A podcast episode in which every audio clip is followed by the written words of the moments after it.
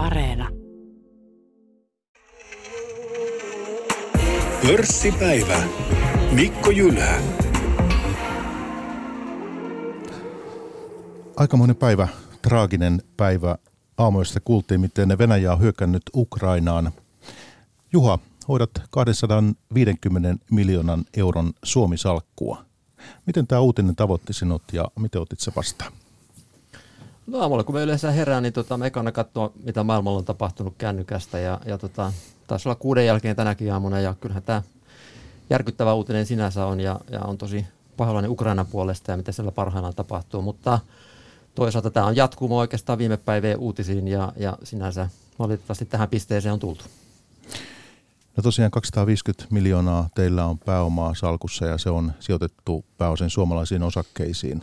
40 erilaista yhtiötä, kutakuinkin on mittaluokka, niin tota, oletko jotenkin varautunut tai oletteko jotenkin varautunut tähän etukäteen?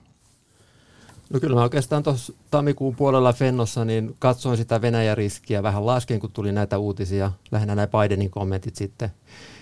Ja sitten tota, tällä viikolla tiistaina, kun sitten Venäjä meni Ukrainan puolelle, niin mä otin sitä Venäjä-riskiä edelleen alaspäin. Sitten oikeastaan tänään en ole tehnyt enää mitään, että, että tota, tämä oli jo sinänsä nyt mulla korteissa, että tämmöinen mahdollisuus on, on todella olemassa. Mä itse äh, katsoin YouTuben striimejä tuossa puolen yön jälkeen ja, ja silloin alkoi asioita tapahtua siinä ja sitten heräsin viiden jälkeen ja, ja silloin tilanne oli jo eskaloitunut ja seurasin striimejä. Äh, Sauli, miten sulla? No mulla oli itse asiassa, mä olin kanssa silloin puolen yön aikoihin, olin hereillä päivystämässä niin sanotusti ja tota, kattel siinä vaiheessa, kun tuli tämä, että nämä kapinallisalueet oli pyytänyt Putinilta sotilaallista apua, niin siinä vaiheessaan oli totesi itsekseni siinä, että, että taitaa käydä oikeasti huonosti tässä. Ja no, sitten kun heräsin aamulla, aamulla, niin totta kai sitten se sama järkytys, mistä Juha puhui, niin ihan totta kai siihen samaan järkytykseen heräsi, että se asia, mitä, et, päivä, mitä et toivonut ikinä näkeväsi, että meillä on oikea sota Euroopassa, niin on nyt totta ja ihan kauhea asia Ukrainan kannalta. Ja tämä on se pahin tämä on se pahin skenaario, mitä tuossa nyt, mikä reali, realisoitu nyt. Ja, tota, niin, t- näillä, näillä askelmerkeillä sitten on totta kai päivä, päivä seurattu, että miten tämä homma nyt etenee ja nythän odotetaan tällä hetkellä sitä lännen vastinetta, eli pakotteita käytännössä. Nyt on se seuraava, seuraava siirto tässä pelissä. Vaikka sen, sen voi sanoa, niin kuin toki niin kuin Juha sanoi, niin tämähän on jatkumoa viime päivien ja sille jo, jo huomattavasti pidemmälle aikajanalle, mitä aikanaan jo itse mitä esimerkiksi Krimissä tapahtui jo kauan sitten, että tämä on siinä mielessä surullista jatkumoa sille. Hyvä kuuntelija, tervetuloa pörssipäivään, joka nykyisin etenee podivetosesti. Tänään vieraina ovat salkunhoitaja Juha Varis S-Pankista ja tervetuloa tosiaan niin Juha ensimmäistä kertaa pörssipäivään. Kiitoksia. Ja itse asiassa ensimmäinen podcasti, että katsotaan kuinka tämä sujuu. Sä oot välttynyt näiltä. Mutta mukava olla täällä sinänsä. Joo, hienoa, että oot päässyt mukaan. Ja, ja tota, analyytikko Sauli Vileen Inderesiltä ja tervetuloa sinullekin Sauli. Oot ikään kuin vähän jo niin kuin vakivieras tässä. Kiitoksia, että jälleen, jälleen kävi kutsu. Ja milloinkaan mahtoi sun eka vierailu olla, olisiko 2012? Kuitenkin ennen krimiä. Varmaan jossain siellä, sie, jossain siellä, jos, var, varmaan kymmenkunta vuotta sitten alkaa. On hyvä veikkaus.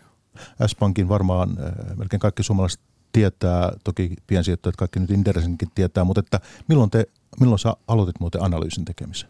Mä aloitin Inderesillä 2010. Joo, just. No aika pian sen jälkeen varmaan on tavattu. Ja hei, tosiaan vielä tärkeä asia on se, että kun me tässä nyt äh, Juhan ja Saulin kanssa tapaamme, niin on torstai 24. päivä helmikuuta ja sitten kellonaika vielä, niin eletään iltapäivää, alkuiltapäivää tässä, että näiden tietojen pohjalla – me keskustellaan. No hyvä on, niin tota, tämä tämä surullinen, traaginen uutinen, mitä tänään saatiin, niin ää, mikä, mikä merkitys Sauli esimerkiksi, niin ää, kuinka vakava paikka tämä on piensijoittajalle?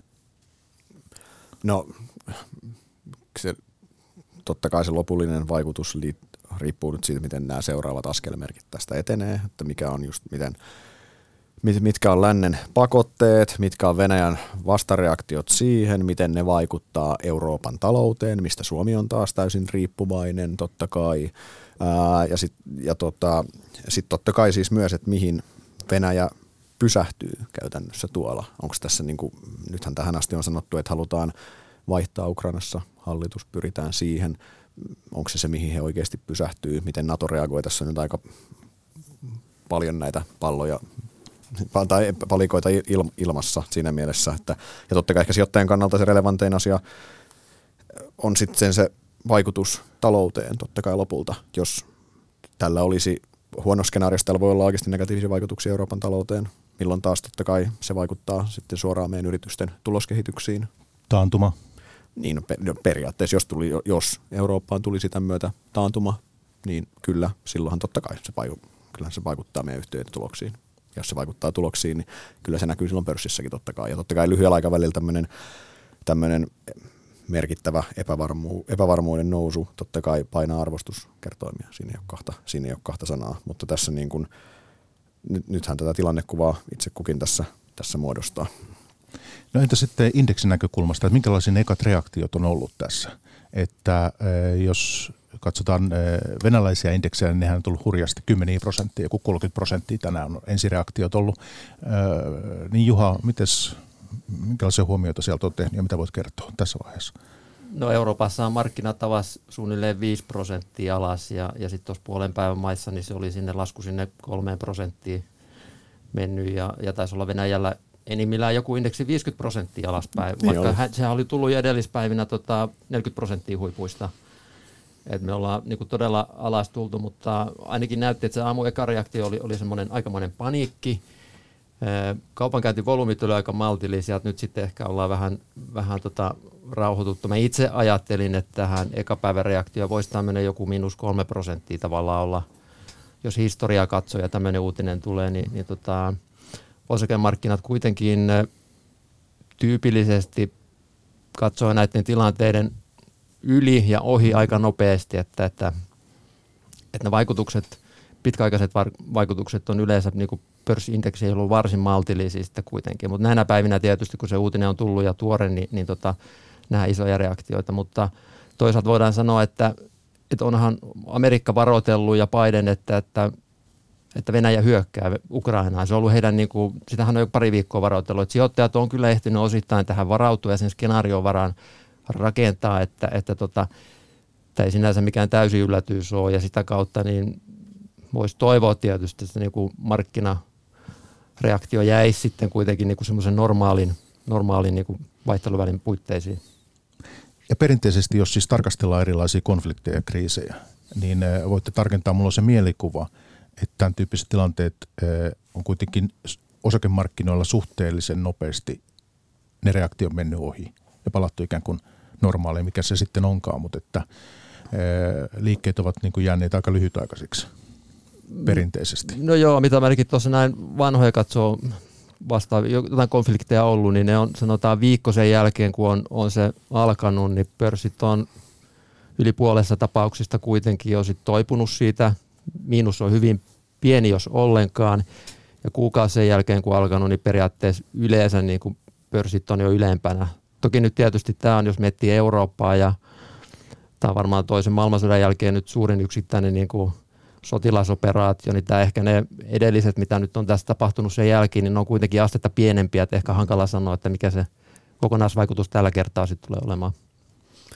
Niin ja se tavallaan kun se kokonaisvaikutus taas Venäjän roolihan maailman bruttokansantuotteesta on niin häviävän pieni isossa kuvassa. Että tavallaan se, se, se, mutta se just, että jos tämä johtaisi siihen, että Eurooppa lopulta valahtaisi taantumaan syystä tai toisesta tässä, niin silloin olisi sitten taas globaaliin talouteen jonkin verran enemmän vaikutusta. Sitten taas toisaalta, jos Euroopan talous, tota, talous, talous kestää tämän hitin, että tämä kriisi suhteellisen nopeasti jäätyisi taas, että jäätyisi niille totta, että tulisi tämmöinen niin kuin palat, jonkun, jonkunlaiseen uuteen kylmään sotaan, mihin nyt vaikka tasavallan presidenttikin tuossa viittasi Suomessa, palattaisiin semmoiseen, niin sitten se voisi olla, sitten se on ihan mahdollista, että se talouden hitti jää pienemmäksi. Mutta talo, se ta- talous on tavallaan se kuitenkin, mikä ajaa niitä tuloksia siellä alle, ja tulokset on lopulta ne, mitkä ajaa pörssiä.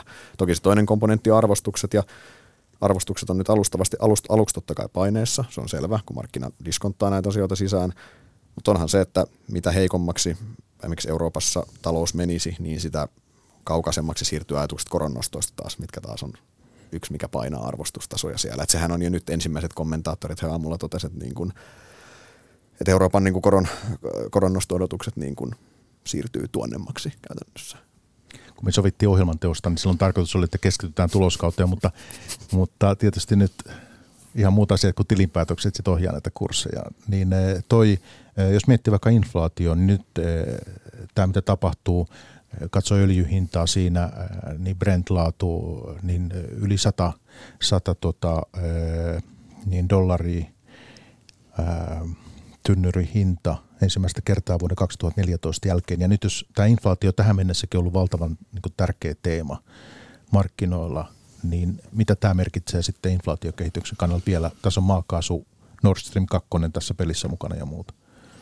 No mä itse kyllä varauduin siihen skenaarioon, että jos, jos Venäjä hyökkää Ukrainaan, niin se öljyhinta nousee. Ja mä itse vielä nyt olin pari viikkoa sitten sitä mieltä, että se on se hetki, kun tavallaan se inflaatiokin piikkaa, että jos se voi kääntää, että nyt on ne hetket tavallaan, että, että milloin se on, on sitten todennäköisesti kovimmillaan sitä kautta, mutta saa nähdä, että kai tuolla ennusteita on, että öljyhinta ei siihen sataseen jää sitten, että onko se jatkokehitys sitten kuinka paljon enemmän ja varmaan riippuu siitä, että haluaako länsimaat tuota – venäläistä öljyä edelleen ja kaasua ostaa, että jos mm. osahan tuolla kritisoi nyt sitä, että tota, samaan aikaan laitetaan pakotteita, mutta kuitenkin ostetaan sitten Venäjältä sitten kaasua ja öljyä edelleen sadoilla miljoonilla dollareilla per päivä, että, että, että jos ne hanat pysyy auki, niin tietysti se vähän rajoittaa mm. sitä liikettä varmaan, mikä sitten öljyssäkin voi ylöspäin olla. No to, joo, on siis selvää, että lyhyellä aikavälillä niin tämä tämä luo paljon volatiliteettia raaka-ainemarkkinoille, niin kuin energiamarkkinoille, niin kuin sanoit, ja kyllähän se, sillä on niin kuin inflaatiota nostava vaikutus. Ää, mutta sitten edelleen inflaatiossa on ollut suht paljon komponentteja, mitkä on ollut selkeästi väliaikaisia kuitenkin. Että siinä on taas semmoinen tietty vastavoima, minkä pitäisi, pitäisi tukea. Ja nyt kun, nyt kun taas myös au, aukeaa tota, talouksissa covidin, me on ohittu koko covidia tässä vissiin hiljalleen, kun on uusi, uusi seuraava kriisi tullut, mutta siis se, että covidin myötä päästään tilanteeseen, että palvelut aukeaa yhteiskunnissa yhä enemmän ja se kulutus normalisoituu. Tarkoitan sitä, että nyt se on ollut pääosin tavaroita, kun palvelut on ollut kiinni näin kärjistäen. Nyt jos ne tasapainottuu, niin sehän itsestään jo poistaa niitä tiettyjä tasapainottaa ja ajaa sitä normaalimpaan tilanteen, mikä pitäisi helpottaa sitä inflaatiota. Mutta kyllä siis inflaatio siis, äh, mutta kyllä tämä luo painetta ylöspäin. Inflaatiohan on, tämä siinä mielessä hankala tilanne, että keskuspankkien kannalta on tosi kinkkinen, koska keskuspankit, mm.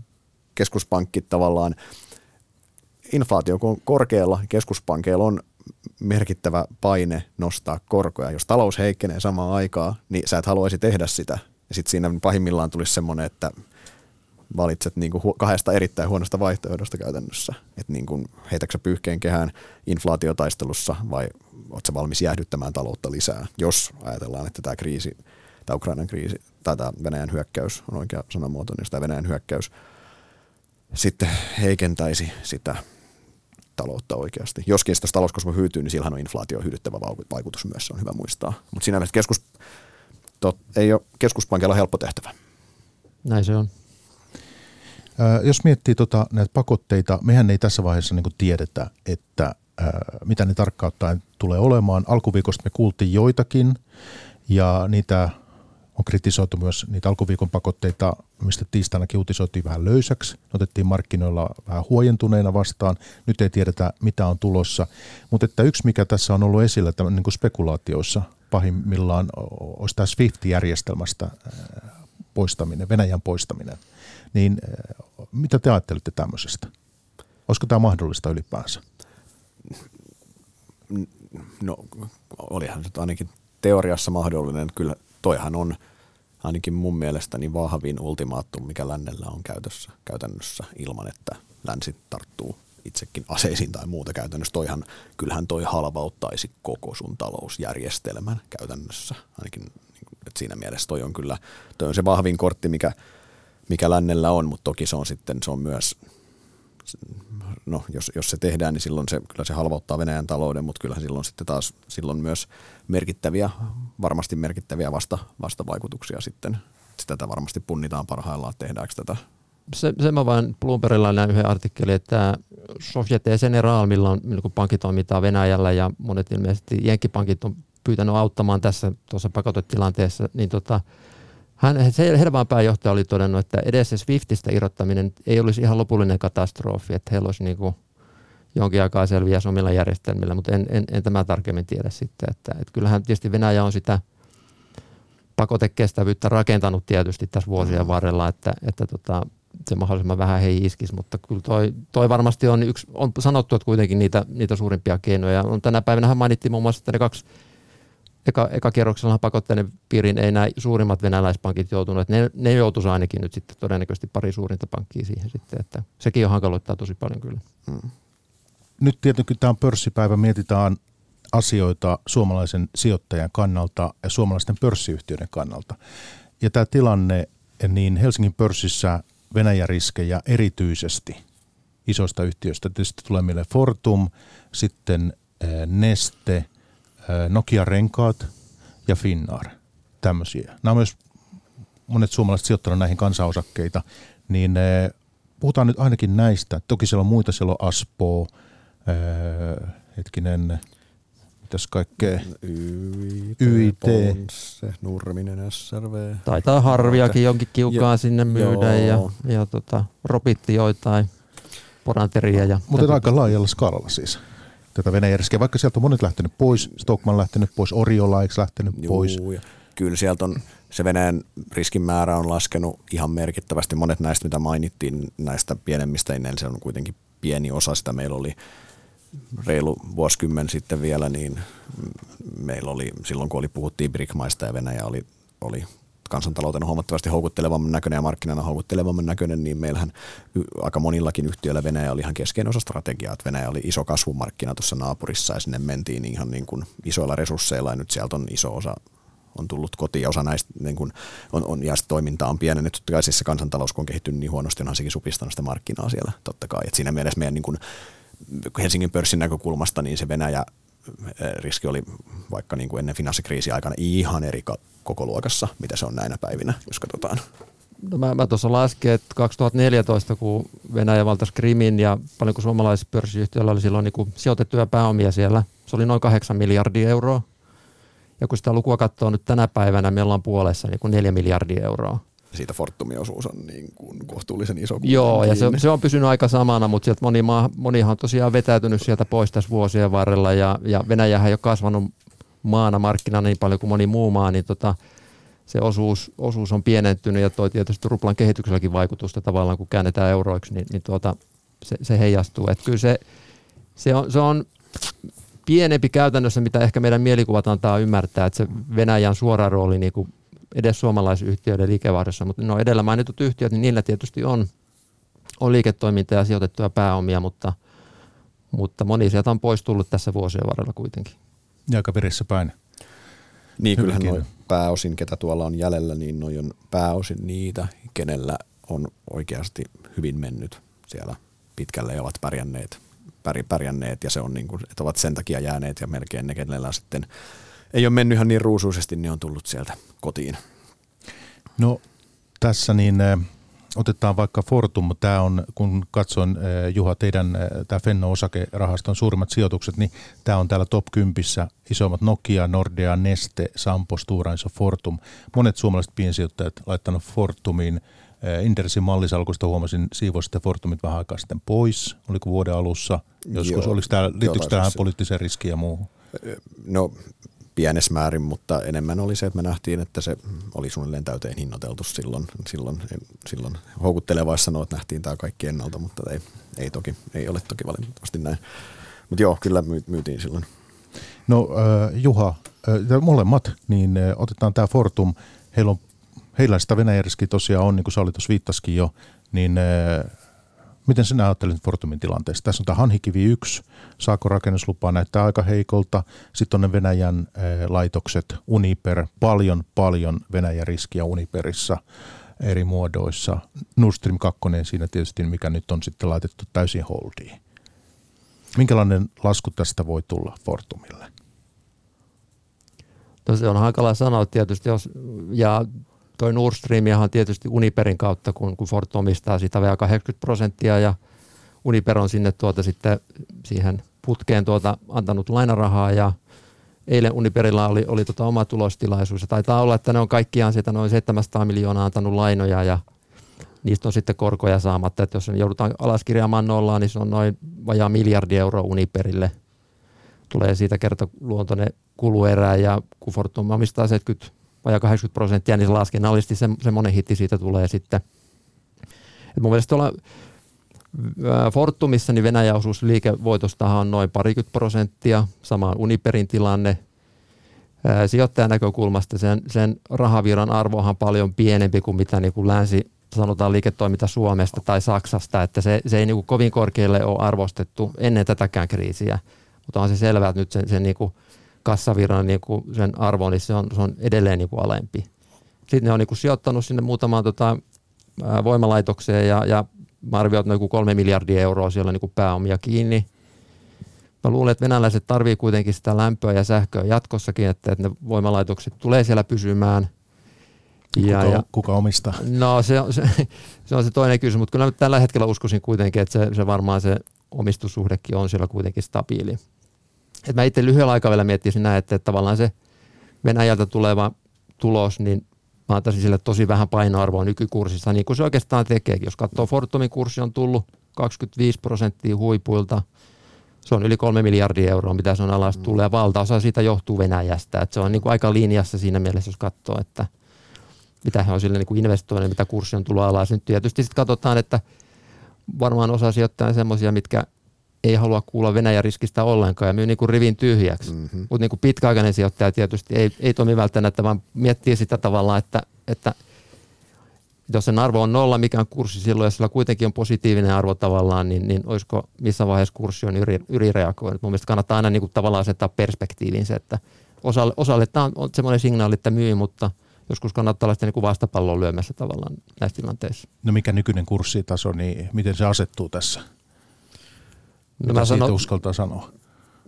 No se on, sanotaan koronapohjilla ja Fortum taisi olla 12 euroa ja huipulla 25 euroa, että, että tota, me ollaan nyt siinä alle, vähän alle 20, että, että tota, siitä nyt voi sitten päätellä, missä, missä kohti me tässä ollaan, mutta, mutta tota, kyllä siinä jo näkyy kurssissa tota Venäjä, Venäjän riskiä selvästi tällä hetkellä. Niin, mä ehkä tuommoista Juha, tärkeä pointti, kun, että ne omaisuuserät eivät ole yhtä arvokkaita, niin ei ole ikinä ollutkaan. Että kyllähän Fortumin nämä arvokkaammat osat, nämä, niin kuin, nämä hiilivapaa tuotanto Pohjolassa ja näin, vesivoima, mikä on ihan äärettömän, äärettömän arvokasta oikeasti, että se, että se, se 20 pinnaa tuloksesta, niin jos oikeasti pilkottaisiin se osiin, se yhtiön arvo, katsotaan mitkä omaisuuserät on arvokkaimpia, niin se Venäjän osuus olisi siinä mielessä laskennallisesti pienempi, koska kyllähän ne on ihan niin kuin selvästi. Joo, se on alle, alle 10 prosenttia. Just näin, että joo, se on tavallaan se, se, se, on, se on tärkeää tuoda se, se konteksti, konteksti toki, toki tuohon mukaan. Ja sitten on toinen miettiä, että mikä on Venäjällä toimivien yritysten tase tavallaan, että mitä, mitä parempi se on se tase, niin kestetään näitä kriisitilanteita. Tosiaan, mutta Inderesin mallisalkusta niin Fortumit on siivottu, että te teette tämän ratkaisun. Mm. Nämä neljä, minkä tässä mainitsin, siis Fortum ja sitten Neste ja Finnair ja, ja Nokia Renkaat, nämä on kaikki myös yhtiöitä, joissa Suomen valtiolla on merkittävä omistus. Nokia Renkaastakin melkein 10 prosenttia. Mm, totta. Joo, Solidium omistaa kyllä. Niin, että tota, huomionarvoisia tässäkin mielessä. No hei, jos Fortumista tulee jotakin vielä, niin sanokaa ihmeessä. Mutta että voitaisiin ottaa Finnar, ää, ja tässä tietysti tulee nyt tässä tilanteessa mieleen nämä mahdolliset ylilentokiellot, päästäänkö Venäjä ja Ukraina, miten ilmatilat, ja, ja heillä on tämä Aasia-strategia – ollut pandemia erittäin vaikeita aikoja, niin kuin tiedetään, tulos on jo tullut, Fortumilta ei vielä, Uniperi toki jo raportoinut, mutta äh, tilanne on erittäin hankala ja nyt tämä vielä tässä. Niin äh, mitäs se, sitä ei varmaan Juhan salkussa ei taida löytyä. Ei ole ja ehkä tämän Finnaarin kuitenkaan en mie- miellä suurimmaksi niin kuin Venäjä-riskiksi tavallaan, että, mm. että toki se on, jos ylilennot kielletään, niin taitaa tulla niin pitkä tuota – mm-hmm. matka ajalla tuonne, tuonne Aasiaan, että jääkö ne lennot tekemättä, mutta, mutta tota, et Finnaarin tietysti valitettavasti heidän tasetilanne on nyt on tämän koronan myötä aika, aika heikos päässyt, että mä luulen, että ne johtuu sitä pohtimaan, että, että riittääkö ne nykyiset rahoituspaketit vai, tarvitaanko yksi kierros vielä sitten, sitten tota, että Venäjän suunta, nythän se Aasian liikenne on aika vähäistä tällä hetkellä vielä. Enimmäkseen rahtia menee ja, ja tota, henkilöliikenne vähäisempää. Lyhyellä aikavälillä tietysti Finnair, tämä Euroopan, Euroopan reittisuunta on nyt niin kuin tärkeämpi, mutta toki tuo ylilennothan se on se suurin, suurin kysymysmerkki. Mm, kyllä. Onko sulla Finnairista Sauli jotain erityistä? Ei, ei oikeastaan Juha. Pitkälti samoja ajatuksia kuin Juhalla tuossa. Mutta Nokia-renkaat sulle Sauli tuttu.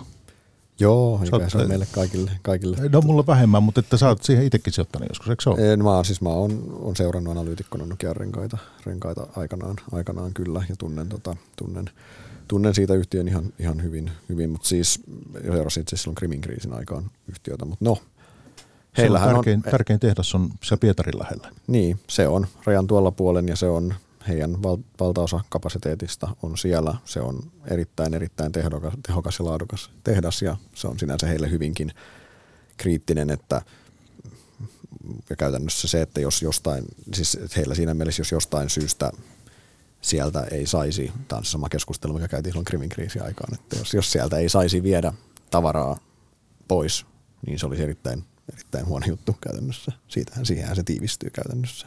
Niin, kyllä, kyllähän se on, että jos Venäjän renkaat viime vuonna tuotti 20 miljoonaa rengasta, niin niitä, niistä valmistettiin kuitenkin 16 miljoonaa Venäjällä. Niin Nokia-renkaat. Kyllä, niin. kyllä. Ja, ja tota, loppu-Suomessa ja jonkin verran tuolla sitten Jenkeissä, mihinkä ne on tehdasta laittamassa pystyyn, mutta että – jos siellä syystä tai toisesta se tehtaan toiminta pahasti hankaloituu, niin, niin Nokia-renkalla vaan, että missä niitä renkaita sitten tehdään, niin se on se iso kysymys. Että mun mielestä siinähän on, johtohan on jonkin verran julkisuutta, aika vähän on sanonut, mutta tietysti pohtinut vaihtoehtoja, että jos tämmöinen tulee, että missä sitä tuotantoa tehdään, mutta se ei ihan yli yön varmasti siirry sitten mihinkään pysty siirtämään, jos, jos tämmöinen tilanne tulee. Ei, just, just näin. Ja sen takia no, heidän kannalta totta kai, vaikka varmasti tämmöiset tämmöiset niin kulutustuotteet on pakotelistalla niin kuin suhteellisen, suhteellisen viimeisten joukossa, niin totta kai heidän kohdalla suurella mielenkiinnolla nyt seurataan, että mitkä ne pakotteet on ja mitkä ne vaikutukset heihin on, koska heillä tosiaan, niin kuin Juha sanoi, niin toi se tuotannon siirtäminen sieltä tai sen muuttaminen on aika, aika hankalaa. No miten ne, nyt tämä riski on kurssissa otettu huomioon? Kyllä, kyllähän markkina on tullut oikeinkin voimakkaasti alas alas tuossa. Nokia-renkaat. Niin, kyllähän Nokia-renkaat. Sehän on aika volatiili ollut. Historia, niin. Se on ollut aina, aina varsin volatiili just varmaan osittain, osittain tämän toki pitää muistaa, että se alalla rengasmarkkinahan on myös kohtuullisen, kohtuullisen volatiili siellä, mutta siis, mutta siis toi, uh, siis on, on korjannut erittäin voimakkaasti ja markkina hinnoittelee, hinnoittelee siihen riskejä sisään käytännössä, mutta tämmöisen riskin hinnoitteluhan on ihan siis eksaktin todennäköisyyden antaminen, että jotain tämmöistä tapahtuu, on ihan täysin mahdotonta. Se ei varmasti ole se todennäköisin skenaario tietenkään, mutta sitten mikä se todennäköisyys jotain oikeasti, oikeasti niin kuin liiketoimintaa haittaavaa tapahtuu, niin se on, sehän kertoo se, myös se korkea volatiliteetti siitä, että markkinan on vaikea hahmottaa, että mikä se, mikä se riski sitten on. Toki, toki heidänkin tase on vahva ja mm. yhtiön hallitus varmasti on näitä eri vaihtoehtoja pohtinut, että, että tota, riippuen minkälaisia pakotteita ja muita tulee, niin mä luulen, että kyllä yhtiöt aika nopeasti tiedotteita tulla, tulee sitten, että kuinka tilanne vaikuttaa heihin ja mitkä on ne korjaavat toimenpiteet, mitä he pystyvät tekemään. Että ei tämä nyt tämä ei silleen niin kuin yllätyksenä tuo, että yhtiöiden hallitukset on ehtinyt pohtia niitä eri vaihtoehtoja sitten, mitä toimia. Niin ja siis yhtiö on tämän saman jumpan käynyt läpi kahdeksan vuotta sitten. Siis siinä mielessä mm, silloin kyllä, tuli ihan samat kyllä, keskustelut kyllä. tuli siihen aikaan kuitenkin, kuitenkin molemmat muistetaan. Ja silloin kysyttiin samat kysymykset konfissa siellä, että hei, että voiko, mitä voi tapahtua ja onko mahdollista, että pakotteet koskisi myös myös näitä tuotteita ja niin kuin, et, et siinä mielessä, että toki nyt on niin kuin astetta vakavampi paikka, kun puhut, silloin ei puhuttu näistä Swiftistä irrottamisesta ja muista. Mutta joka tapauksessa niin on siis, toi, toi ihan hyvä pointti tuo valmistautuminen, että ei siellä ole niin kuin tähän asiaan herätty tänä aamu kuudelta, että hitsi, että mitäköhän tässä pitäisi alkaa tekemään, vaan tätä on, tämä on ihan on, on, on varmasti varautumissuunnitelmat, niin kuin joka ikisellä Venäjä-yhtiöllä on totta kai on, on ollut ja on. Muutama sana nesteestä, mutta sitä ennen mun tekee mieli kysyä teiltä tästä, että siis tämä tilanne on nyt 2014 lähtien, tuosta Krimistä lähtien ollut, ollut tota, niin kuin eh, olemassa ja nyt se on kärjistynyt, niin onko tässä semmoinen vaara, että, että tämä voi pitkällä aikavälillä niin heikentää merkittävästi Suomen asemaa kansainvälisen, kansainvälisten sijoittajien silmissä. Me jäädään tänne vähän reunalle, mistä me ollaan aikaisemminkin ehkä kärsitty, mutta jatkossa vielä entistä enemmän tämmöiset poliittiset riskit ja, ja konfliktin riskit ja tällaiset. Mä en halua mitään uhkakuvia maalailla, mutta koska kuitenkin markkinoilla eri asioita hinnoitellaan ja, ja otetaan huomioon, niin jos mietitään osakemarkkinaa, tämä on yksi. Kiinteistömarkkinakin voi olla, miten suuret kansainväliset sijoittajat jatkossa suhtautuu Suomen markkinoihin. Onko tämmöinen uhka teistä yhtään realistinen tässä vaiheessa? No mä itse en näe kyllä sitä kovin todennäköisenä tässä, jos puhutaan ihan niin kuin viikkoja pidemmästä aikajaksosta. Että sijoittajat kuitenkin on rationaalisia ja katsoo tänne yli, että jos on niin kuin vaikutukset, mikä tuon tilanne tulee olemaan sanktioina ja muiden, se miten se vaikuttaa Venäjään ja suomalaisyhtiöihin siellä, niin se saadaan aika nopeasti niin kuin selville ja se heijastuu kurssiin varsin nopeasti ja sitten niin kuin jatketaan niin kuin vähän normaalia elämää siitä eteenpäin, että, että kuitenkin niin kuin sanottu, että suomalaisyhtiöiden liiketoiminta Venäjällä on yleisesti ottaen varsin vähäistä, että tota, me selvitään tästä kriisistä huolimatta hyvin ja, ja tota, Suomen tämä sijainti, meillä kuitenkin pörssissä nämä listatut yhtiöt valtaosa on kuitenkin kansainvälisiä ja niiden on niin kuin maailmalla. Ne on vain nyt listattuna Suomessa, pääkonttori on täällä. Että tota, ja, niin mä en usko, että siitä nyt pitempi aikaisia semmoisia niin stigmoja jää tai tämä niin pysyvästi alemmalle tasolle jää. Ne on aika nopeasti, se on kuitenkin hyvin rationaalinen toimija loppupeleissä. Joo, siis se, se sun Mikko esittämä skenaario, niin se käytännössä mun mielestä vaatisi se, että meihin pitäisi sitten kohdistua ihan aitoa niin kuin sodan uhkaa tai tämmöistä, mikä, mistä ollaan niin kuin erittäin, erittäin kaukana, niin kuin viimeksi tasavallan presidentti, presidentti taisi tänä iltapäivällä tuossa sanoa, että se vaatisi käytännössä sen, että sijoittajat diskonttaisi sitä, sitä sisään. Paljon tärkeämpi merkitys, missä miten kansainväliset sijoittajat meidän näkee, on kuinka houkutteleva meidän kansantalous on, miten, millainen, millaiset yhtiöt meillä on pörssissä ja näin. Että, että se on selvää, että jos, jos meidän kansantaloudella menee, menee todella hyvin ja on, on kaikki, niin me ollaan todella kiinnostava ja silloin tänne virtaa enemmän pääomaa kuin sitten, jos meillä menee kansantaloudellisesti tosi huonosti. Käytännössä se on niin kuin mun mielestä niin kuin tärkeämpi yksittäinen mittari. Ja siihen toki sillä kansantalouteen sillä Venäjällä on sitten epäsuoria vaikutuksia, jos meillä on Venäjän kuitenkin meille, vaikka sen osuus on laskenut, Venäjä on kuitenkin meille tärkeä kauppakumppani niin Suomen kansantalouden mittakaavassa taas sitten. On se joo, mutta jos ihan katsoo, miten Suomen pörssi on tänä vuonna versus me, muut mennyt, niin tota, me ollaan siellä Ruotsin markkina enemmän alas kuin Suomen markkina, Tanskakin on tullut enemmän alas. Me ollaan jopa niin kuin Jenkkien tahti, että vähän ehkä keskistä Eurooppaa enemmän, mutta ei ne iso ero. Toistaiseksi niin kuin näkee reaktioissa niin kuin indeksitasolla Suomessa, niin ei tässä mitään niin kuin ylisuurta reaktioa nimenomaan Suomeen kohdistunut kuitenkaan kun tuossa kollegat laittoi vähän, että miten on valtion laina ja korot kehittynyt. Mä aluksi tulkitsin väärin, että niin kuin Suomen korkoero Saksaan on suomasti kasvanut, mutta se on vähän kasvanut. Sanotaan, että jos oltaisiin vielä markkaajassa ollut ja ei osaa niin kuin EUta, niin, niin sitten tietysti ne korkomarkkinareaktiot olisi ollut vähän isompi, mutta nyt me ollaan niin, niin osana sitä kuitenkin sitä euroa ja mm. järjestelmää, niin se, se korkovaikutuskin on toistaiseksi ollut tosi pieni. Että vähän se on leventynyt Saksaan nähden, mutta se hyvin marginaalisesti kuitenkin. Mm. No sitten otetaan vielä tämä neste ennen kuin puhutaan tuloskaudesta tässä vaiheessa, niin eh, nesteen riskit, ainakin yksi keskeinen on tämmöinen jalostaa tätä Urals-raakaöljyä, eikö näin? Ja tämä on yli puolet ollut vuosittaisesta, mitä on raakaöljy ostanut jalostanut. Joo, mä, mä en tiedä, onko mä naivi. Mä en ole pitänyt niin kuin nestettä tavallaan isona Venäjä-riskinä, että, että tota, sitä raakaöljyä kuitenkin on saatavilla mu- muualtakin ja laivallahan sitä nytkin rahdataan. Et se on vähän, logistiikkakustannukset kasvaa, mutta sitä on kuitenkin saatavissa muualta. Ja toinen on niin kuin nesteessä, että nehän ei tällä perinteisellä jalostuspuolella tekee aika vähän tulosta tällä hetkellä. Se on nimenomaan ne uusiutuvat, mikä ei ole taas venäläisen raaka-aineen varassa. Ja se on niin kuin valtaosa sitä nesteen osakekurssistakin muodostuu uusiutuvista. Mm. Niin sen takia mä en ole, mä en ole itse pitänyt sitä niin kuin Venäjän riskinä, sen takia mulla se on niin kuin ylipainossa salkussa. Että Joo, helppo allekirjoittaa, mitä Juha sanoo. No vielä äh, lyhyesti, hei Aspo, vähän pienemmästä päästä nyt sitten, niin tuota, tämä on ainakin äh, Sauli, sulle tuttu yhtiö. He tuossa, oliko se kymmenen vuotta sitten yritti listata, halusi listata tämän Leipurin. Joo, joo. Tuota, tämmönen... Yhden heidän Venäjän liiketoiminnasta. Niin. Silloin, silloin tuli Krimin kriisi päälle. Siellä. Niin, heillä, heillä on ihan, he on yksi näistä Suomen Suomen Venäjä menestyjistä, niin kuin nyt ollaan Nokian renkaat, näin he on pärjännyt siellä erittäin, erittäin hyvin. Heillä on siellä varsin pääomakevyttä liiketoimintaa, tämmöistä niin tukkuri, tukkuritoimintaa. He on, he on, he on, heillä on ihan niin tel, Telkon ja Leipurin yhtiöiden kautta. Toki he niin kuin ei, tällä shipping-yhtiöllä ja se niin varustamolla rahtaa myös tavaraa sieltä, mutta se on se, niitä raaka-aineita saa tarvittaessa muualtakin, että se ei ole se.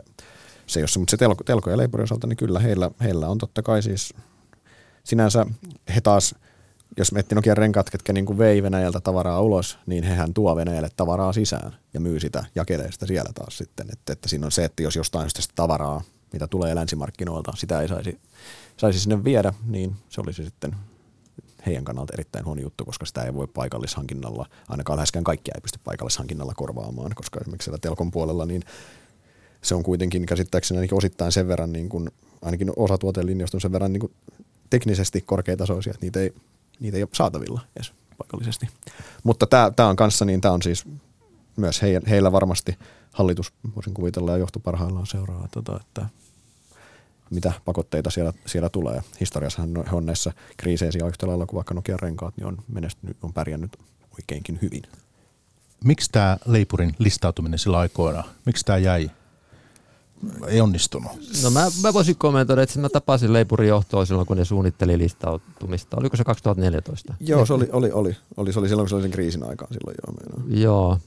No varmaan se, ja toinen syy, jos mä oikein muistan, niin sehän ei kovin tulosta ole tehnyt Leipurin tukku oikeastaan koskaan. Ja, ja ehkä se sijoittajien kiinnostus ja ne kertoi, mitä yhtiöstä olisi maksettu, niin ne ei varmaan, ne ei tyydyttänyt sitten johtoja. Sitten tuli tämä Venäjän kriisi päälle, niin se löi tavallaan sen naulan arkkuun sitten, että mm.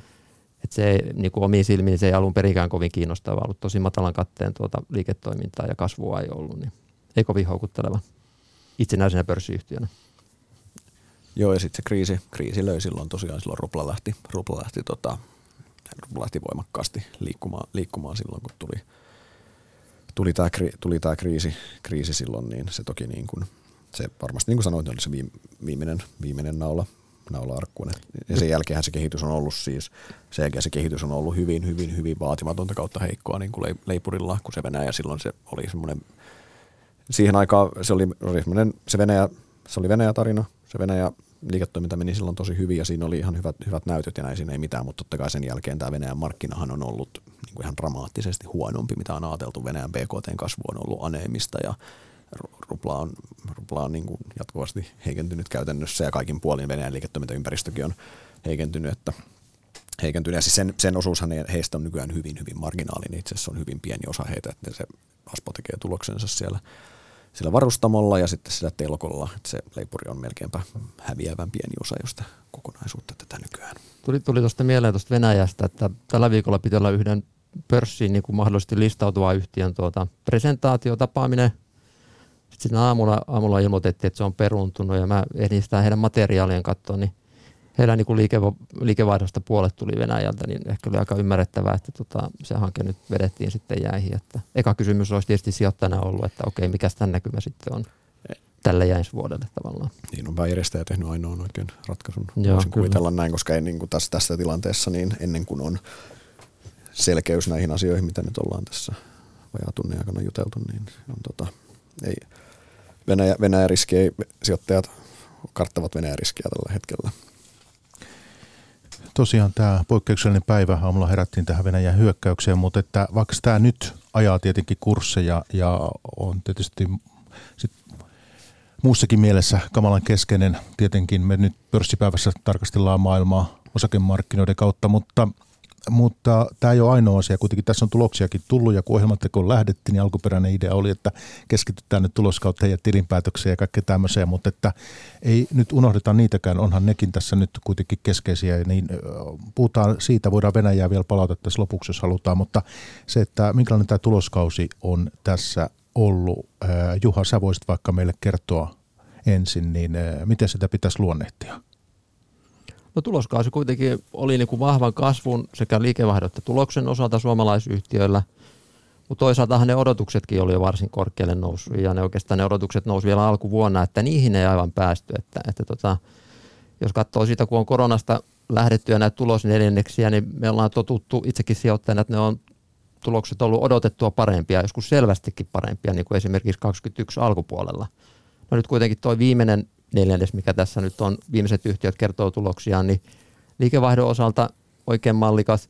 Vähän ne tulokset jäi sitten pikkasen odotuksista niin kuin kokonaisuutena, jos katsotaan. Et toki siellä oli niin kuin ihan, ihan loistavia suorituksia, joku perusteollisuus, metsäyhtiöt, kaikki aikojen parhaita tuloksia, taset vahvistui ja suunnilleen raha tuli ovista ja ikkunoista sisään, sisään mutta tota, kyllä siellä sitten niin kuin kuluttajapuolella oli, oli niin kuin itselle joitakin negatiivisia yllätyksiä ja sitten konepajoissakin oli vähän niin kuin hajontaa, että, että joku tämä meidän kruununjalkovi yksi, mikä tavallaan kone pidetty muun muassa, niin kyllä heidän niin kuin näkymät tälle vuodelle tuon Kiinan takia, niin kyllä ne oli, oli niin kuin pettymys, että eihän toi koneen tulos nyt on polkenut paikallaan tuossa 6-7 vuotta jo käytännössä. Toki se ei tullut korona-aikana alas, mutta ei se sitten päässyt nousuunkaan. Niin, mm. niin, tota, hyvin hyvin niin kuin eri, erityyppistä, mutta että nettona niin olihan se ihan ok tuloskausi.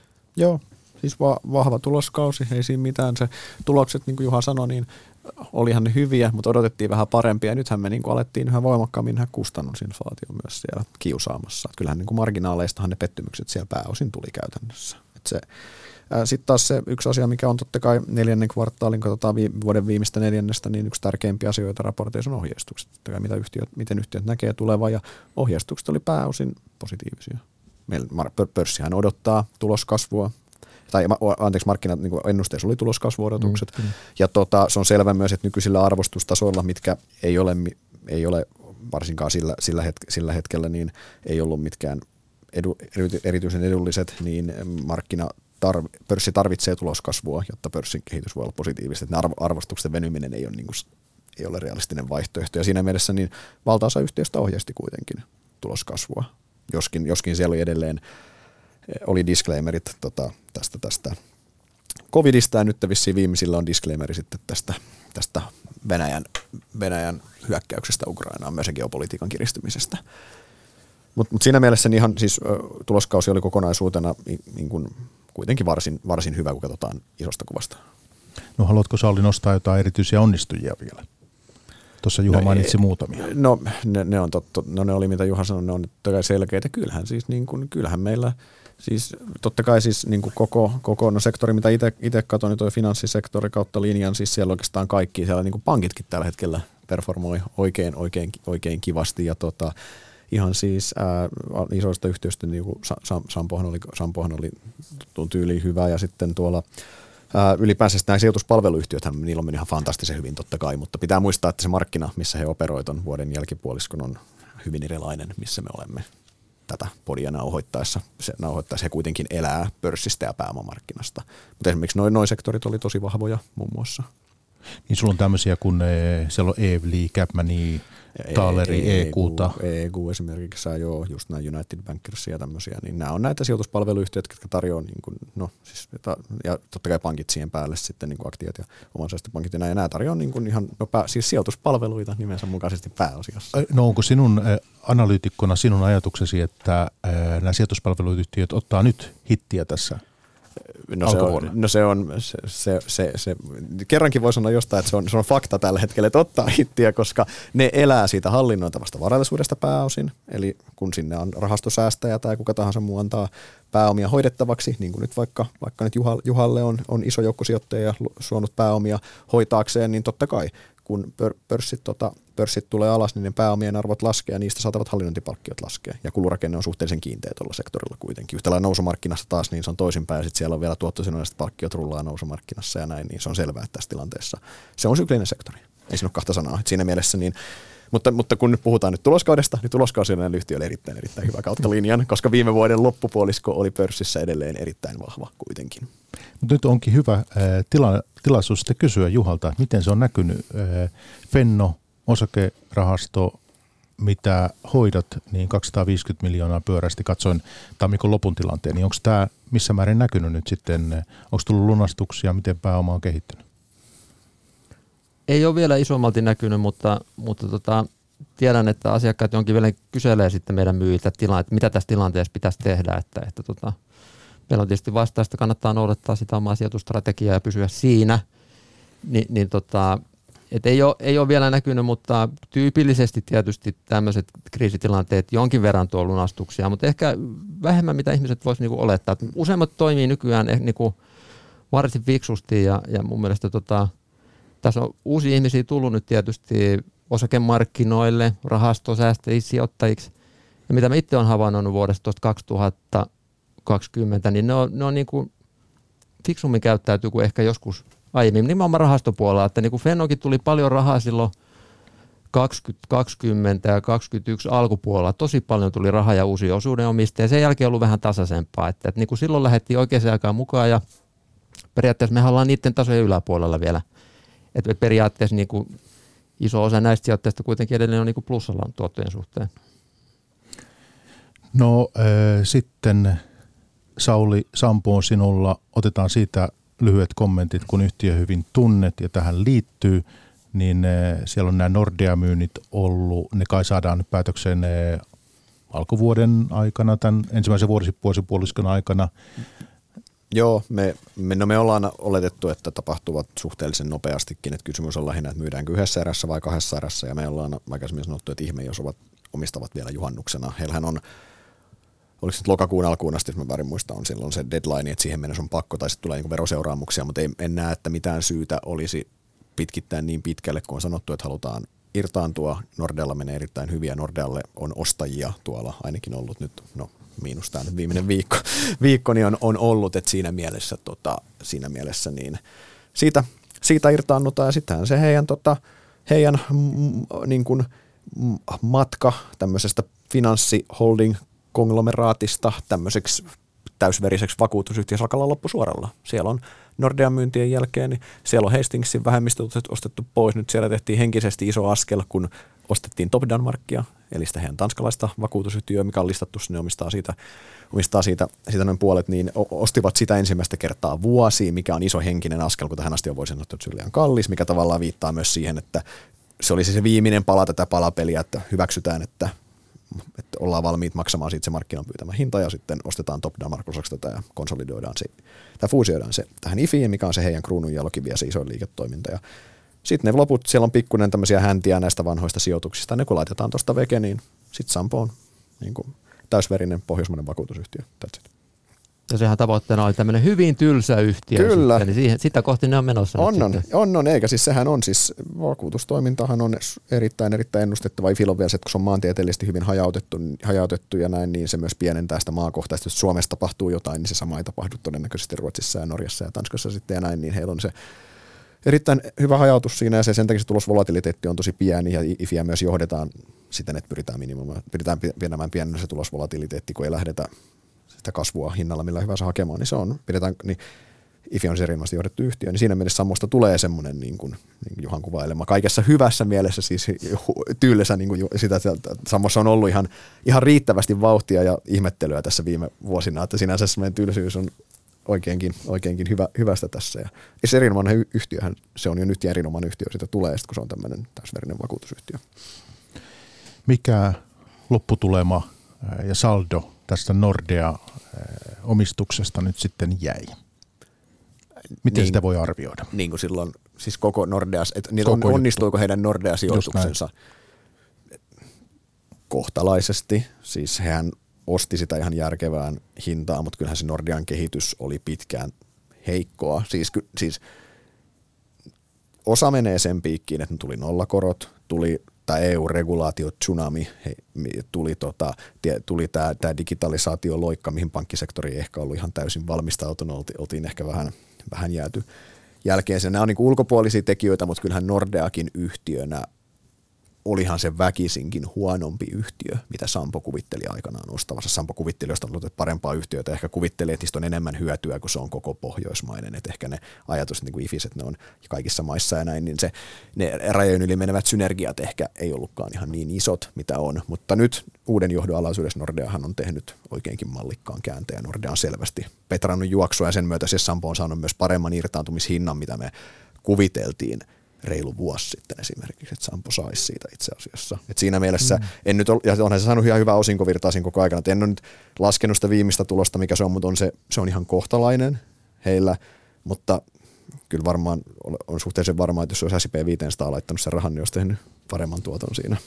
Niin, kyllä mun mielestä tämä Nordea hyvä kurssikehitys pari viime vuoden aikana pelasti Sammon osalta aika paljon. Et siihen asti se näytti kyllä varsin, varsin huonolta sijoitukselta, jos katsoo niin kuin mihin ne rahat on käytetty, mutta tämä Ja vä- välillähän siellä vaihdettiin, Von Koskul yritti Nordean johdossa, mutta ei saanut sitä muutosta aikaa. Ja, ja nyt sitten kun sitkeästi jatkettiin kuitenkin tätä ja löydettiin hyvä kaveri siihen vetämään ja, ja nyt se on sitten, nyt on päästy irtautumaan hyvään hintaan sitten no. ja, ja tämä lopputulos, niin, niin tota, taitaa toi Nallenkin nyt niinku ura enemmän puolella olla, niin tavallaan nyt sai kuitenkin tähän loppuun sitten ihan, ihan hyvän ton Nordea tavallaan kokonaisuuden sitten. Joo, toi on ihan, ihan tärkeää, että, toi, niin kuin, että se pelasti se tämä viimeinen turnaround, että ennen sitä niin se oli se olisi ehdottomasti ollut heikko, mutta just kun nyt on saatu ne pääomat purettua sieltä osittain ja näin, niin se on, on, on pelastanut, pelastanut paljon. Ja nythän sitä sitten jaetaan niin kuin ekstra osinkoina ja ostetaan omia osakkeita takaisin, että kyllähän toi on niin kuin, oliko se Sammon niin kuin osinkosummakin 1,3 miljardiin nousee nyt tänä vuonna, kun ne jakaa ekstraakin. Mä taisin laskea, se on niin kuin huima. Oliko se niin? Kato, on, on siinä 500 miljoonaa. On se, on se yli, on se yli, on se, onhan se, hetken, eikö ne, yksi, Tämmöistä, taitaa mennä yli kahteen, jos mä en ihan, ihan väärä. Niin se voi olla, se on, nousi yli miljardilla, joo. Nousi, joo, kyllä, näin, just näin. Kyllä, Mutta siis kyllä. se on absoluuttistikin iso summa. Ja sittenhän siinä on edelleen se yksi potti vielä jaos. Tai siis ei jaos on väärä sana, mutta yksi potti on käyttämättä. Nyt se raha, mikä Nordeasta tulee ja niistä sijoituksista, mitä heillä on vielä taseessa, niin kuin näitä ylimääräisiä, niin mitä sillä rahalla, sehän on se, että moni analyytikko on sitä mieltä, mihin ehkä itsekin vähän kallistunut, että ehkä he nyt sen top, top Danmarkin sitten lopulta kuitenkin ostaa ja se pääoma käytetään pääosin sinne. Jos he ei sitä jostain syystä tai toisesta tee, niin sitten sieltä olisi vielä yksi pääoman palautus tulossa. Toki niin kuin, ottaen huomioon ne synergiat ja se Tanskan vakuutusmarkkinan tilanne, niin se voisi olla omistajien kannalta kuitenkin paras vaihtoehto, että he ostaisivat sen top down markin, varsinkin nyt jos tämä markkina vaikka avaisi siihen esimerkiksi jonkun järkevämmän ostopaikan mahdollisesti.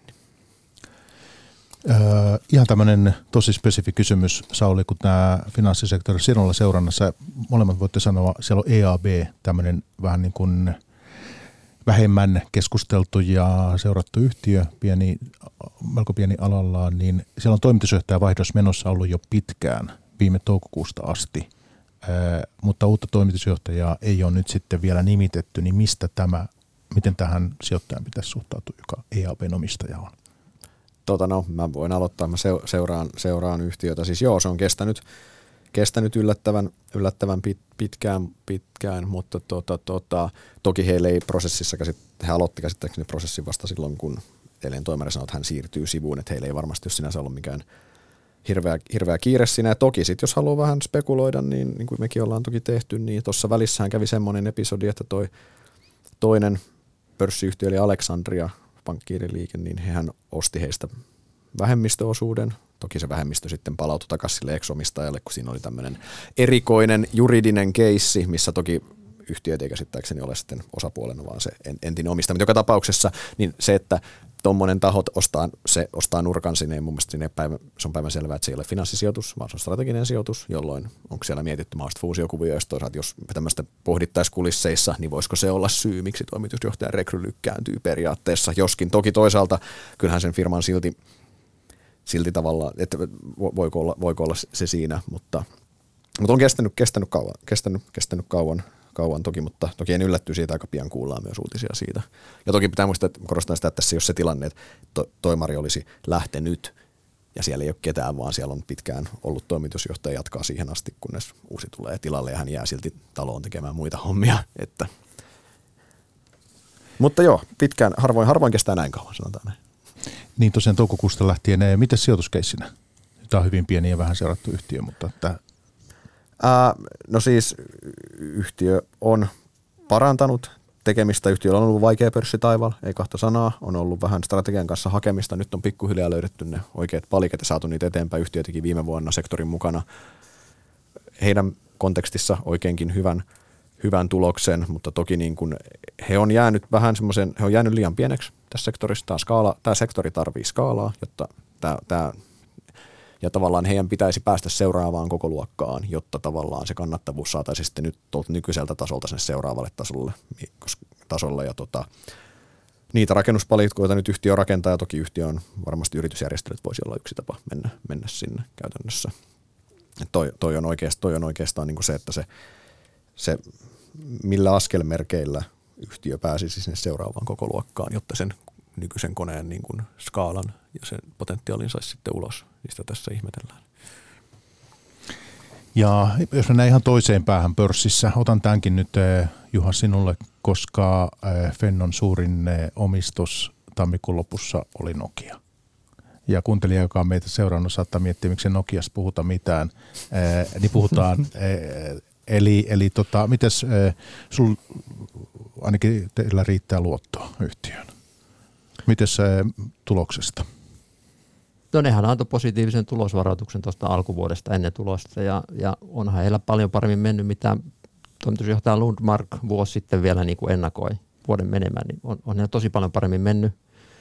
Että hän, hän on saanut niin kuin oikein hyvän käänteen yhtiössä aikaiseksi, antoi liiketoimintavastuuta joko alemmas vetäjille ja siellä on niin kuin oikein hyvää työtä tehty. Markkina on heitä tukenut, tuotteella on kysyntää. Ne on saanut tota, sen tuotekehityspuolen haasteet nyt niin kuin valtaisin hoidettua ja asiakkaat tykkää, että heidän, heidän laitteet nyt on niin kuin hyvinkin kilpailukykyisiä, ehkä jossain osa-alueessa jopa, jopa markkinoiden parasta tällä hetkellä. Niin kyllähän se on semmoinen klassinen turnaround, mikä, mikä on onnistuttu tekemään sitten, että hallituksen puheenjohtaja vaihdettiin, hän valitsi uuden toimitusjohtajan ja hän lähti työstää sitä ja me on saatu sitten nauttia siitä, että kurssi, kurssi nousi vahvasti viime vuonna. Et se on nyt hyvin, hyvin mennyt, että Nokialle ja niin kuin Ericssonille on vähän haaste, että ne kertoimet, mitä sijoittajat ovat valmiit maksaa niistä, niin on aika matalia. Mm. Että ei se Nokian kurs, arvostus nyt ole yli pörssin keskimääräisen ollut oikeastaan pitkään aikaa, että, että tästä eteenpäin se kysymys on, että tota, pystyykö kasvaaksi toimiala pitkällä juoksulla ja sitten mitä kertoimia niin Nokialla ollaan valmiit antaa kuitenkin, kun se on päässyt nyt tässä niin kuin hyvää vauhtia, että, että tota, mun mielestä olisi perusteltua, että ne kertoimet voisi olla korkeammat mitä viime vuosina, mutta mitä ulkkarisijoittajat taas sitten tuota, tykkää, että mikä heillä on sitten vaihtoehtona. Mutta jos mä katson niin kuin Nokian verrokkeja vaikka USAssa, niin niiden tuloskertoimet on noussut tässä viimeisen muutaman kuukauden aikana.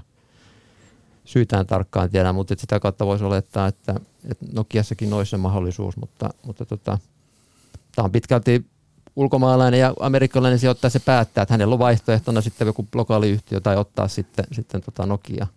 Ja sitten näyttää olevan mielenkiintoista, että tässä on niinku Euroopassa, että, että Ericsson ja Nokia menee vähän kurssit, että jos, jos Nokia nousee, Ericsson laskee ja sitten tulee toisinpäin. Tässäkin on tapahtunut, että, että tota, Ericssonilla kun tuli vähän, vähän haasteita tuossa, että on oliko Iranin, Irakin suunnalla vähän, vähän tota maksuliikenteen kanssa ollut haasteita, ISISiä kenties rahoitettu ja kurssihan tuli rajusti alas ja Nokia taas nousi, että mä oon itse leikillisesti miettinyt, mahtuuko sitten eurooppalaisille sijoittajille salkkuun toimialalta vain Nokia tai Ericsson ja nyt on tavallaan ollut sen Nokian sitten niin kuin, sitten, mutta, mutta yhtiö on sinänsä kyllä tota, ja heidän tämän vuoden tulosnäkymät on varsin maltilliset, että, että tota, niihin on hyvin todennäköistä, että niihin ainakin keskiväliin päästään tai vähän jopa sinne ylälaitaan siinä mielessä.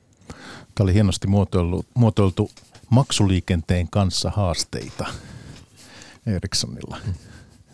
Mutta että äh, vähitellen meillä keskustelu äh, alkaa, tässä on syytä alkaa tota, äh, tekemään yhteenvetoa ja, ja kiittää teitä tämän päivän panoksesta pörssipäivään.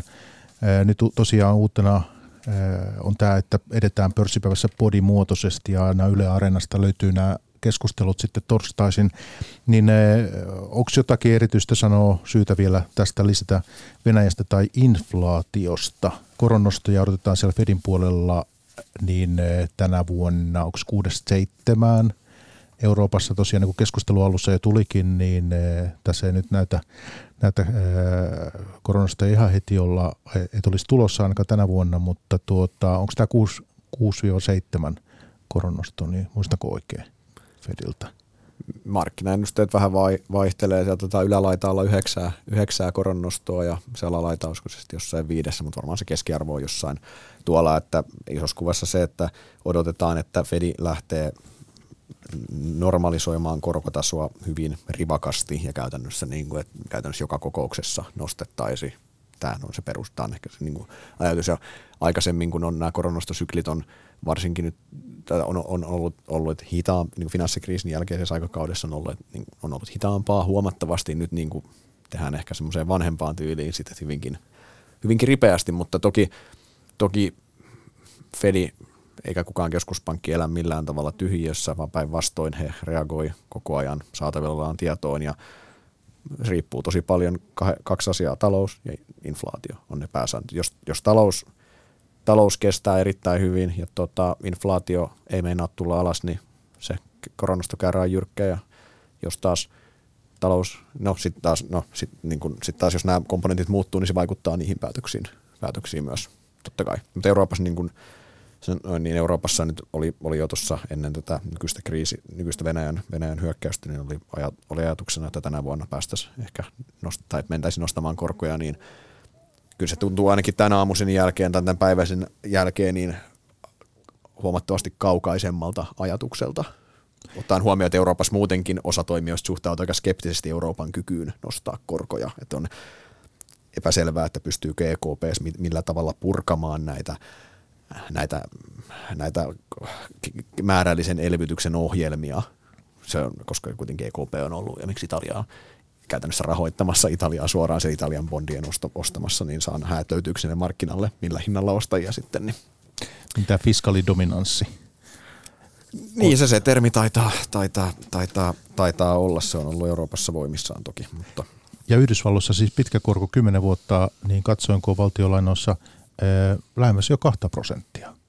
Se on siinä hetkittäin ylikäynyt, nyt on varmasti alle sitten taas olisiko 1,80 ja jotain sitten todennäköisesti tälle päivään. Että. Mut siellä, siellä on, on kuitenkin noussut ihan noussut erittäin, erittäin voimakkaasti kuitenkin. Ja sillä on luonnollisesti suoria vaikutuksia osakemarkkinoille, koska kyllähän jos osakemarkkinoiden hinnoittelua katsotaan, niin luonnollisesti riskitön korko on siellä yksi ihan oleellinen komponentti. Ja ää, Yhdysvaltojen, Yhdysvaltojen tota, liittovaltion bondit, niin se on kuitenkin hinnoittelussa se de facto maailman riskitön korko, se on kuitenkin se rahoitusmarkkinan hinnoittelun selkäranka siinä mielessä voisi sanoa, niin se, sen, mitä korkeammalle se korko nousee, niin sen, sen korkeampaa riskitöntä tuottoa saat ja sen enemmän painetta tulee osakkeiden arvostuskertoimia. Yhtä lailla toisinpäin tämä yhtälö toimii toki myös. No Juha, eh, salkunhoitajana inflaatio, eh, sitten on erilaisia pullonkauloja, komponenttipulaa, työvoiman vaihtuvuus, hyvien työntekijöiden löytäminen, tämä haasteena myös monilla, niin miten vakavia ongelmia salkunhoitajan näkökulmasta tässä on ja mikä näistä on keskeisin? No yritykset on kommentoinut, että se jarruttaa sitä tuloskasvua tässä nimenomaan alkuvuoden aikana tänä vuonna, että, että raaka-aineiden hinnat nousee ja pystyykö sitten yhtiöt itse nostaa omien tuotteidensa hintoja vastaavasti, että jos sulle ei ole hinnoitteluvoimaa, niin tota, säkköön omat marginaalit tulee alaspäin, kun sä et saa sitä siirrettyä eteenpäin, sitä hintapainetta. Suuret yhtiöt mun mielestä keskimäärin aika hyvin pystyy sen siirtämään eteenpäin, mutta ehkä täällä pienemmällä puolella Suomessa näkee, että siellä on vähän haasteita sitten. Ei ole sitä hinnoitteluvoimaa, niin silloin, silloin ne marginaaleihin kohdistuu painetta. Mutta mä niin itse kanssa näkisin jo Saulin kanssa samaa mieltä, että tietysti osakemarkkinoilla ratkaisee, että fokus on nyt siellä, mitä koroissa tapahtuu, että tavallaan inflaatio ja sen heijastus korkoihin sitten on se, on se tärkein. Ja selvästi näkee tässä tuloskaudellakin, että ne on sivuruolessa ne tulokset oli, että tässä on nyt niin kuin sijoittajan mielissä tämä, tämä isompi kuva sitten kuin yksittäinen yhtiö. Toisaalta mä mietin sitten taas sitä, että jos se korkojen nousu on maltillista, niin se ei historiassa osakkeelle välttämättä ollenkaan huono ympäristö ollut. Et tietyn tyyppinen inflaatioympäristö on sopinut yhtiöille ihan hyvin ja pörssiin ihan hyvin. Ja nyt jos tulee oikein paha shokki, mikä sitten pakottaa keskuspankit nostamaan normaali enemmän ja se hyödyttää talouskasvua, niin sitten tietysti puhutaan, puhutaan eri tilanteista. Mutta että tähän asti niin mä, mä oon nähnyt kuitenkin, että, että niin on – on se ykkösasia tämä korkokehitys, mutta en ole sinänsä niin huolissani siitä ollut, ollut mutta tota, että tämä akuutti Venäjän tilanne on vähän uusi tämmöinen elementti, mikä ehkä kuitenkin on lyhytaikaisempi sitten, että, että tuo keskuspankkipolitiikka tän, tänä vuonna on varmasti se ykkös, ykkösjuttu koko vuoden tasolla. Toivottavasti on lyhyempi, että tämähän tietysti kun Euroopassa on sota ja tällaisia voimakeinoja käytetään, niin täysin poikkeuksellinen traaginen vaikea tilanne, mutta tähän loppuun vielä kysyn sen, että molemmilta nyt piensijoittajalle, suomalaiselle piensijoittajalle, tota, ää, minkälainen, mitä meidän kannattaisi sanoa, olisi syytä sanoa, että onko se se pitkäjänteisyys oma strategia? Näkö on ne, ne keinot tässä tilanteessa, Sauli? Niin, niin kuin Juha tuossa aikaisemmin sanoi jo ton, että pysy omassa sijoitustrategiassa on tylsä, tylsä neuvo, mutta niinhän se, sit sehän, sehän se on, että eihän, hötkyilemällä ja niin kuin äkkipikaisia rea- reagointeja tekemällä harvoin tekee oikeita päätöksiä, jos sun sijoitustrategiana on nyt kuitenkin niin kuin olla vaikka sitten pitkäjänteinen, pitkäjänteinen sijoittaja. Et, te, tä, et siinä, mielessä, niin kuin, siinä mielessä hyvä pääkylmäinen ja pidä niin keskity sijoitustrategiaan niin tylsältä kuin se kuulostaakin. Ja kyllä, kyllä mä itse näen, että tämä niin on houkuttelevampi sijoitusympäristö kuin periaatteessa viime vuoden puolella, että kaikki, kaikki kelpaisi ja kurssit nousi korkealle ja sitten periaatteessa nyt kun on, on huolia paljon ilmassa, niin silloin niin kuin pitkällä aikavälillä nyt tehdään niin kuin parempia sijoituksia. Tämä, tämä ympäristö on nyt pitkä aikaväli osoittaa, niin on, on me näen paljon niin kuin houkuttelevia yrityksiä, että mitkä tulee selviämään näistä, näistä haasteista ja tota, nämä on ihan järkeviä tasoja, tasoja sitten aloittaa ne ostot, että missä pohja on hankala sanoa, mutta kyllä mä niin kuin itse näen, että tässä on nyt ihan, ihan mielenkiintoisia yrityksiä on kyllä tällä hetkellä pörssissä. Kiitos. Tänään vieraana pörssipäivässä salkunhoitaja Juha Varis S-Pankista. Kiitos Juha. Kiitos. Ja sitten analyytikko Sauli Vileen Inderesiltä. Kiitos Sauli. Kiitos. Pörssipäivä. Mikko Jylhä.